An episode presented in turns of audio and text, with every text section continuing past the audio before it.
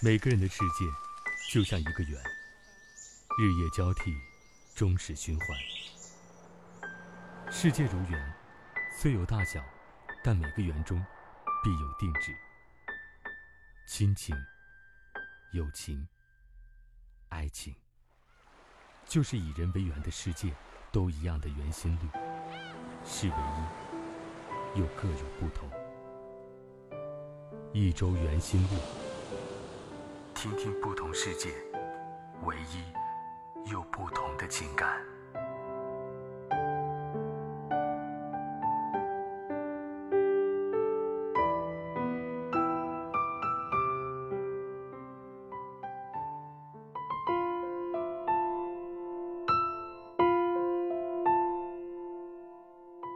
嗨，小耳朵们，你们好，欢迎收听一周圆心率，我是周周。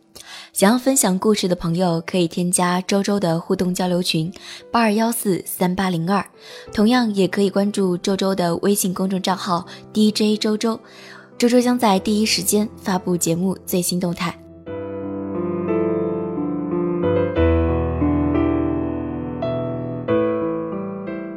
这几天啊，有几位听众分享了自己的故事给我，简单来说，他们都有个共性。就是在爱情面前犯怂，面对自己喜欢的人不敢表达心意，或者害怕付出以后没有结果。那今天的这篇文章呢，就分享给所有在爱情面前胆怯的你们。人不犯贱枉少年。文章作者宋小军。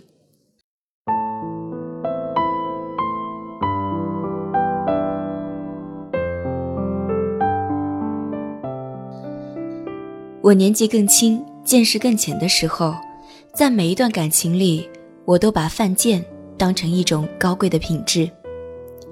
很多年之后，我回首往事的时候，惊讶地发现，再也没有什么比犯贱更需要勇气的事情了。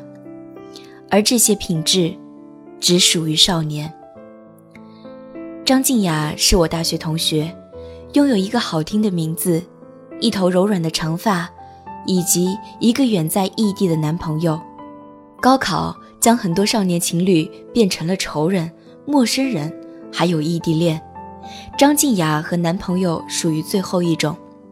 全世界都知道，异地恋需要极大的勇气，两个人要接受生理和心理的双重考验。大多数异地恋都走向了同一个结局。唯一不同的，无非是维持的时间长短而已，三个月、六个月，还是一年。张静雅并不相信这样悲观的论断，她用电话、QQ、短信将这段年少的爱情维持了整整一年。一个女孩能给予一个男人所有的温柔，张静雅都给过了。年少的时候，我们坚守起一件事来。是那么义无反顾，直到她的男朋友在短信里和她说：“要不，我们还是分手吧。”张静雅很安静，没有质问，也没有哭泣，她只是说：“分手可以，但我要你当面跟我说。”男朋友慌乱地挂了电话，张静雅坐了十六个小时的火车。耳机里放着《漂洋过海去看你》，跋涉一千三百公里，去听男朋友说分手。男朋友赶到的时候，张静雅已经在他学校附近的小旅馆开好了房间。两个人相顾无言，然后开始拥抱、接吻、滚床单。事后，男朋友穿好衣服，焦灼地斟酌着语气：“静雅，我喜欢上别人了。”我们学校的，我们分手吧。张静雅还没有穿好衣服，光着身子走到窗口，太阳还没有完全落下去，阳光漫射进来。她给男朋友留下一个绝美的裸背，然后轻声说：“好。”张静雅不让已经变成前男友的男朋友送自己去火车站，她自己在火车站买了一根冰棍。坐在火车上，贪婪地吃起来，耳机里的音乐已经是一场游戏，一场梦。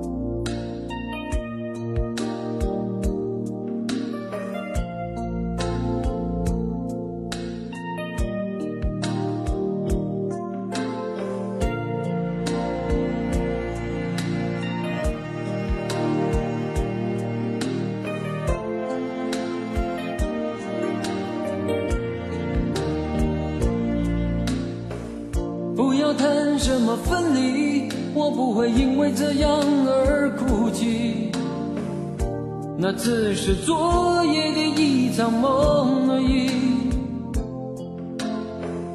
不要说愿不愿意，我不会因为这样而在意。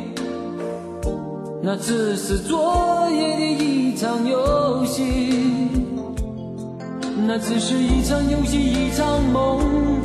虽然你影子还出现我眼里，在我的歌声中早已没有你。那只是一场游戏，一场梦。不要把残缺的爱留在这里，在两个人的世界里。不该有你。啊，为什么道别离，又说什么在一起？如今虽然没有，还是我自己。说什么此情永不渝，说什么我爱你。如今依然没有你，我还是。我自己。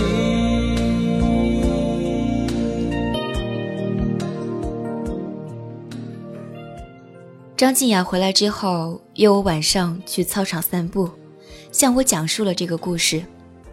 其实并不需要那么完整的细节，千里见一面，然后听他说一句“我们分手吧”，是不是很犯贱？他看着我，脸上还带着笑。我不知道应该说些什么。张静雅沉着了一会儿，然后对我说：“当然是犯贱，但我觉得我必须要对自己的第一段感情有个完整的交代，他不能就这么简单的结束在电话或者短信里。分手也应该隆重，值得我来回两千六百公里。不知道为什么，我竟然有些崇拜他。”他接着补充了一句。最后一次上床，是我最享受的一次高潮，我忍不住笑了。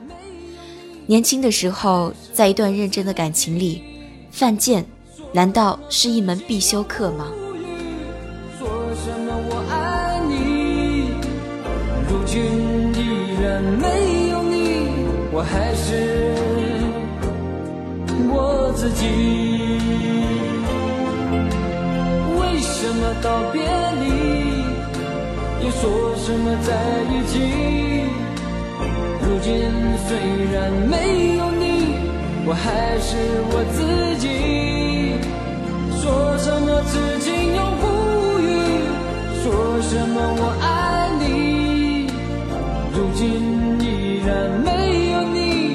我还是我自己。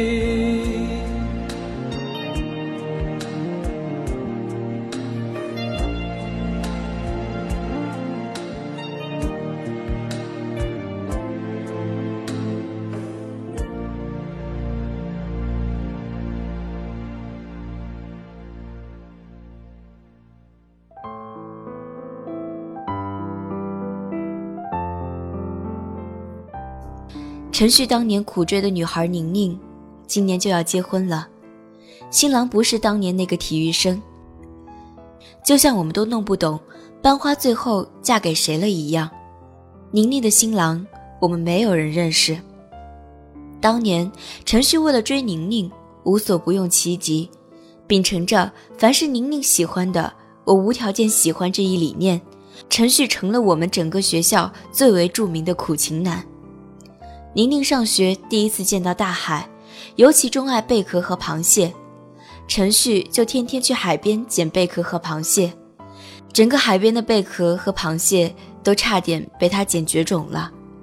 在破坏生态平衡之前，宁宁又不喜欢螃蟹了，转而喜欢旁听各种稀奇古怪的选修课。陈旭就买了一辆自行车，天天载着宁宁去周围的学校旁听选修课。分别上过医学院的青蛙麻醉、农业大学的花生无土繁殖，还有师范大学的犯罪心理学。陈旭骑自行车载着宁宁，几乎逛遍了这个城市的所有角落。直到宁宁喜欢上了一个体育生，两个人迅速坠入爱河。陈旭仍秉承着凡是宁宁喜欢的，我无条件喜欢这一理念，很快就和体育生成了无话不谈的好朋友。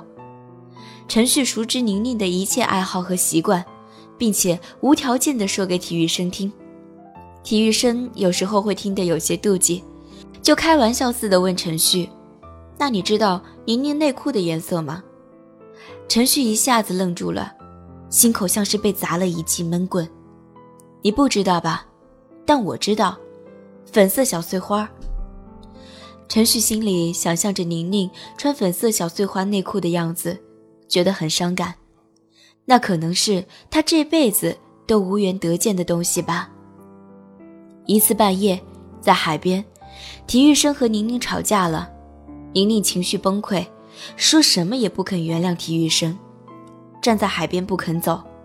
体育生无奈之下，只好打电话给陈旭，说明了情况。陈旭就像是宁宁的召唤兽一样，恨不得直接跳下楼，骑上自行车就往海边狂奔。气喘吁吁地赶到，扔下自行车，走到宁宁身边，和宁宁聊了一节课的时间，并不忘记强调体育生的种种好处。宁宁情绪终于收敛了，陈旭走到体育生面前。对体育生说：“这时候要上去抱他，无论他怎么挣扎，都不要放手，就狠狠的、紧紧的抱住，像是快淹死的人抱着一根木头。”体育生恍然大悟，冲过去抱紧宁宁。宁宁果然开始挣扎，陈旭就站在旁边看着，直到宁宁慢慢放弃了挣扎，瘫软在体育生怀里，捶打着体育生的肩膀。陈旭的脸上。露出了成分复杂的笑容，他骑上自行车，假装车后座还坐着宁宁，飞驰在夜色中的马路上。你喜欢的人不喜欢你，这大概是世界上最残酷的刑罚吧？我问陈旭：“你这不是犯贱吗？”陈旭脸上总是带着笑容：“当然是犯贱，可谁让我喜欢他呢？” 我竟然无言以对。陈旭说：“年轻的时候不犯贱，长大了就犯不了，也犯不动了。反正我喜欢他，只不过是用我自己的方式而已。”我惊叹：“男孩年轻又拼命喜欢一个人，犯贱都这么理所应当。”宁宁要嫁人了，陈旭特意请了假要去参加她的婚礼，并且包了五千块的红包。陈旭有些傲娇地说。这是当年我给宁宁的承诺，她比我先结婚的话，我包个大红包给她。我苦笑，真是犯贱啊！陈旭说：“年少时期的爱情嘛，管不了那么多，喜欢你就是喜欢你，不管你是什么样的人，最掏心的人最开心。年少无知，无知才无畏，因为喜欢，哪怕犯贱。”接近你，连影子都微笑着，几千只纸鹤，你都耐心的陪着我折，却怎么都遮不掉那道无形的隔阂。越懂你，陪着你就越寂寞，灵魂那么美，我。却碰不得，感觉再飞蛾去扑火。抱紧你的梦，难道就能不失落？好朋友只是朋友，还是朋友不能够占有。好朋友疯狂以后，就一个人走。无所求好朋友只是朋友，只能保留一点点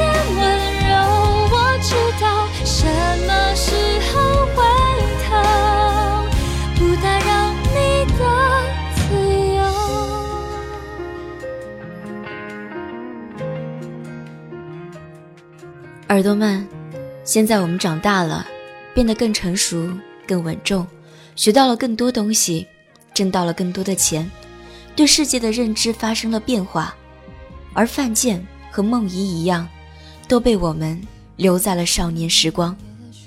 如今我们长大了，在爱情里，经验大过于直觉，可以准确判断说什么话能让女孩开心，深知什么时候做出什么举动能让男人瞬间心动。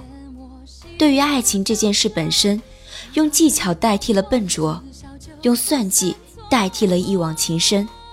去远方看一个人，要计算时间成本；爱一个人，乐于索取。却吝啬付出。我们活得越来越好，越来越聪明。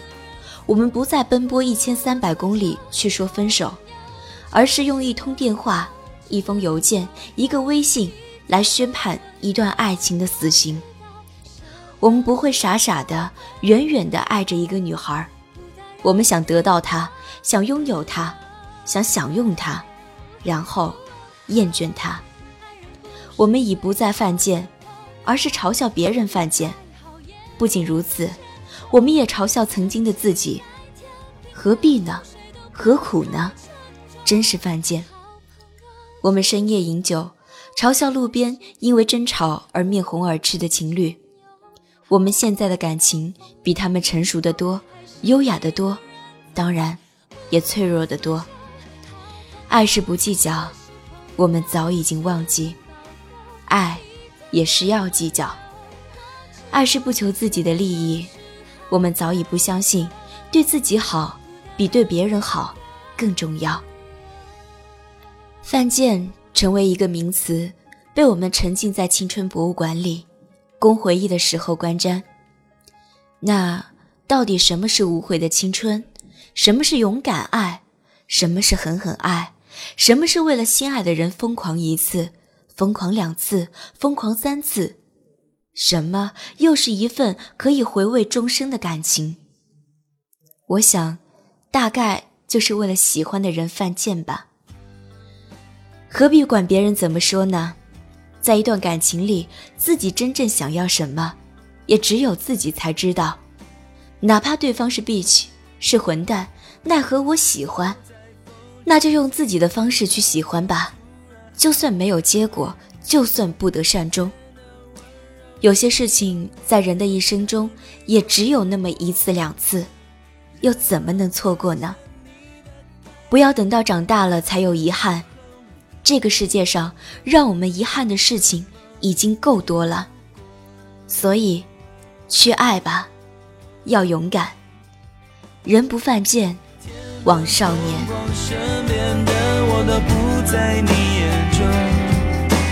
你的眼中藏着什么？我从来都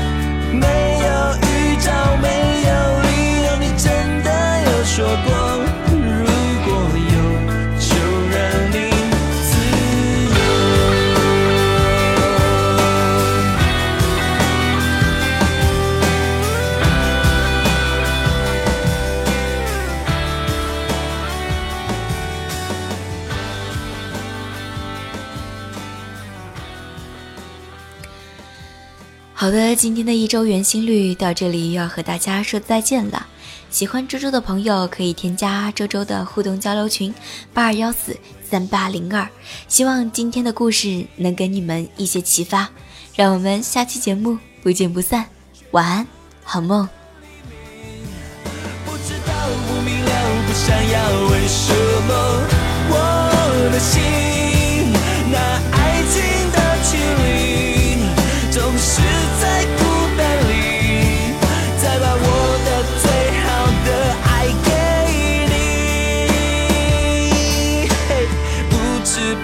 却，不情不愿，又到下此刻。我没有哭，也没有笑，因为这是梦。